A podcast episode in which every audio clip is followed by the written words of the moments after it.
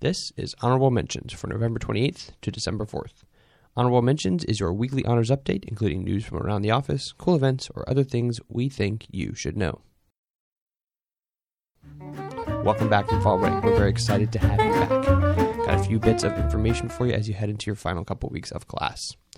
In honors news, for freshman seminar participants, just a reminder that the decathlon is coming. December 11th, all classes will join in the Student Center for a showdown of academic slash athletic slash relaxing games, puzzles, and fun.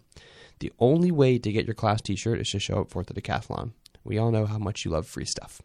Head into your first finals with a full head of steam thanks to this afternoon designed to help you blow some off. Keep your eye out for an email from your instructor for full details on this event. Have you been up to something cool, interesting research, or an internship you're proud of? Maybe you've had a volunteer experience that has changed your life. We need your stories. And if you can't brag to us, then who can you brag to? Submit your smart stories via the link in the Honors Bulletin to help us brag about you. Come on, we know you want to. A couple other quick notes.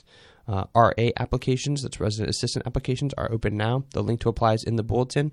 Apply soon because um, the deadline is fast approaching.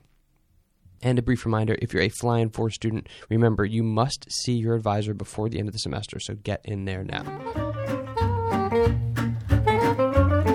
And for this week's final mention, a plea please, please, please fill out your student feedback forms. This is a great opportunity for you to have a say. Professors truly look at them to see what they can improve or what aspects of the course they should continue. This is like your chance to vote in an election, basically, but for your professors. So do it. Okay, seeing as this is the penultimate Wednesday of the semester, you've only got to listen to me one more time next week. You'll hear me then.